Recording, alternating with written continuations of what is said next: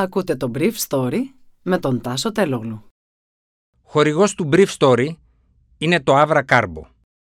Avra Carbo, το ανθρακούχο φυσικό μεταλλικό νερό για να απογειώσεις κάθε στιγμή. Καλημέρα σας. Σήμερα είναι Δευτέρα 11 Απριλίου 2022 και θα ήθελα να μοιραστώ μαζί σας αυτά τα θέματα που μου έκανε εντύπωση. Παρακολούθηση του τηλεφώνου του δημοσιογράφου Θανάση Κουκάκη. Κράτος ή ιδιώτες πίσω από το χακάρισμα του κινητού του. Μακρόν εναντίον Λεπέν στο δεύτερο γύρο των γαλλικών προεδρικών εκλογών. Τον Αύγουστο του 2020, ο δημοσιογράφος Θανάσης Κουκάκης, ένας ρεπόρτερ που ειδικεύεται στο οικονομικό ρεπορτάζ, απευθύνθηκε στην αρχή διασφάλισης του απορρίτου των τηλεπικοινωνιών, καθώς είχε την υποψία ότι οι συνομιλίες του παρακολουθούνται, αφού του μεταφέρθηκαν επακριβώς συνομιλίες που είχε στο διάστημα 15 έως 30 Μαου εκείνου του χρόνου, και ενώ μάλιστα βρισκόταν σε εξωτερικούς χώρους. Χρειάστηκε να περάσουν 11 μήνες για να απαντήσει η αρχή ότι δεν διαπιστώθηκε κάποιο γεγονός που να συνιστά παραβίαση της κείμενης νομοθεσίας περί απορρίτου των επικοινωνιών. Στις 16 Δεκεμβρίου του 2021, το εργαστήριο του Πανεπιστημίου του Τορόντο δημοσιοποίησε μια έρευνα για το λογισμικό Predator, το οποίο έχει κατασκευαστεί από μια μικρή εταιρεία της Βόρειας Μακεδονίας, η οποία εξαγοράστηκε στη συνέχεια από τον Ισραηλινό Tal Dillian το 2017. Ένα μήνα πριν από τη δημοσιοποίηση της έρευνας, η εταιρεία του Dillian Whisper τιμωρήθηκε με πρόστιμο 950.000 ευρώ στην Κύπρο για παραβίαση της αρχής της νομιμότητας, της αντικειμενικότητας και της διαφάνειας, καθώς είχε ανακαλυφθεί βάνα τις Κυπριακές Αρχές στη Μεγαλόνισο, με το οποίο φαίνεται ότι παραβιαζόταν το απόρριτο των επικοινωνιών. Αν και η ποινική υπόθεση τέθηκε στο αρχείο για μια σειρά από άτομα, ο Ντίλιαν φαίνεται ότι μετέφερε ένα μέρος δραστηριότητάς του στην Ελλάδα. Στην έκθεση της διαδόχου της Facebook Meta σημειώνεται ότι πάνω από 300 ψευδεπίγραφες ιστοσελίδες χρησιμοποιήθηκαν για να εισαχθεί το λογισμικό Predator σε κινητά που οι εντολείς εκείνων που το πουλούν θεωρούν ανεπιθύμητους. 42 τέτοιες ιστοσελίδες χρησιμοποιήθηκαν και στην Ελλάδα. Μέσα από αυτές τις ιστοσελίδες το λογισμικό έμπαινε μέσα στο τηλέφωνο με αποτέλεσμα να μπορεί να καταγράφει ακόμα και τις κρυπτογραφημένες συνομιλίες να αντλεί αρχεία και φωτογραφίες, έγγραφα ό,τι υπάρχει μες στο κινητό. Τα αποτελέσματα της έρευνας του Πανεπιστημίου του Τορόντο και της ΜΕΤΑ δημοσιοποιήθηκαν στην Ελλάδα στις αρχές του 2022 από το Inside Story.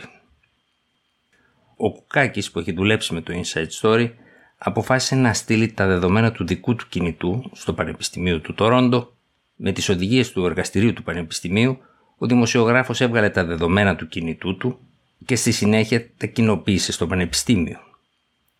Και μπίνγκο.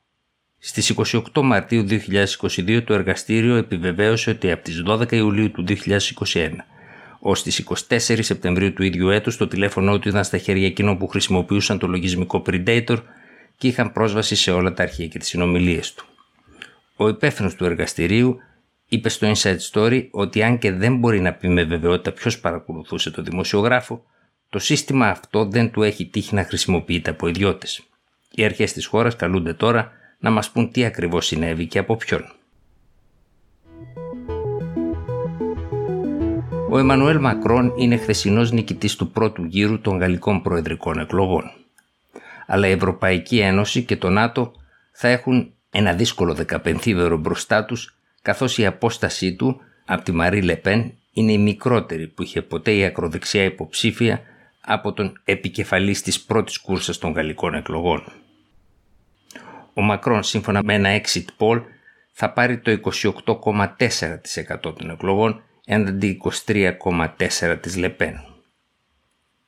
Η Λεπέν είχε καταφέρει τις τελευταίες εβδομάδες να κλείσει την ψαλίδα, τα αποτελέσματα όμως δίνουν ένα μεγαλύτερο προβάδισμα στο Μακρόν από τι προβλέψεις των τελευταίων ημερών. Το αποτέλεσμα πάντως δημιουργεί αρκετό εκνευρισμό τόσο στις ευρωπαϊκές πρωτεύουσες και τις Βρυξέλλες όσο και τη Ουάσιγκτον, καθώς η Λεπέν έχει ζητήσει να αποχωρήσει η γαλλική πυρηνική δύναμη από την κοινή διοίκηση του ΝΑΤΟ καθώς δεν πρόκειται να παίρνει μέρος η Γαλλία σε αντιπαραθέσεις που δεν είναι δικές μας, εννοείται της Γαλλίας. Η Λεπέν είναι γνωστή για τις στενές της σχέσεις με το Κρεμλίνο καθώς το παρελθόν έχει αποδειχθεί ότι έχει πάρει χρήματα από μια ρωσική τράπεζα. Το Εθνικό Κόμμα της Γαλλίας είχε ζητήσει στο παρελθόν να αποχωρήσει η Γαλλία από την Ευρωπαϊκή Ένωση, το Σέγγεν και το Ευρώ. Η Λεπέν παρέμεινε ευρωσκεπτικίστρια, αλλά νέρωσε κάποια από τα παλιότερα αιτήματά της. Ο τρίτος των χθεσινών εκλογών, Ζαν Λουκ Μελανσόν, φαίνεται να πλησιάζει το 21%. Ο Μελανσόν ζήτησε να μην δοθεί στη Λεπέν ούτε μία από τις ψήφους που του δόθηκαν στον πρώτο γύρο. Ήταν το Brief Story για σήμερα Δευτέρα 11 Απριλίου 2022.